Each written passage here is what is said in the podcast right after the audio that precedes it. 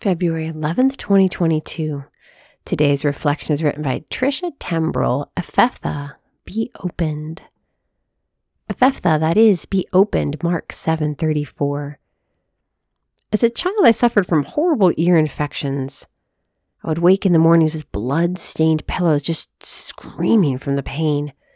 My mom would lie by my side, anxiously tending to me until I fell asleep.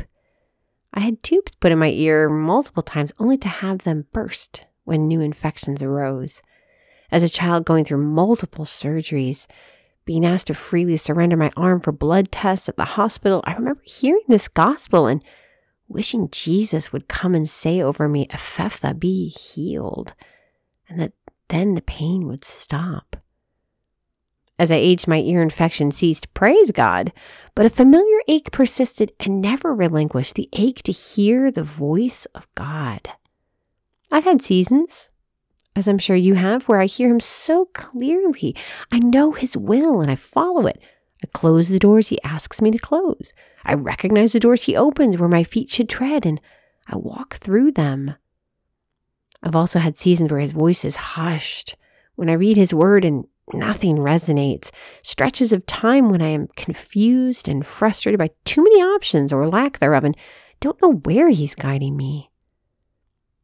It's in those moments I wish He'd place His hand on my entire being and cry, "Ephphatha, be opened."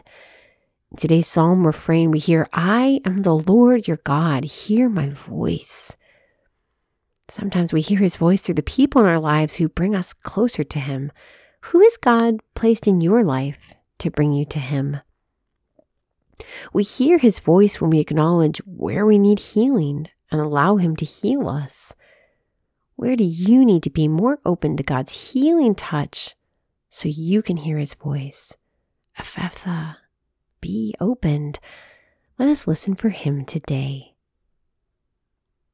Lord Jesus, we thank You for this day and for this sisterhood. Lord, please place Your hand in our entire being and invite us to be open and healed.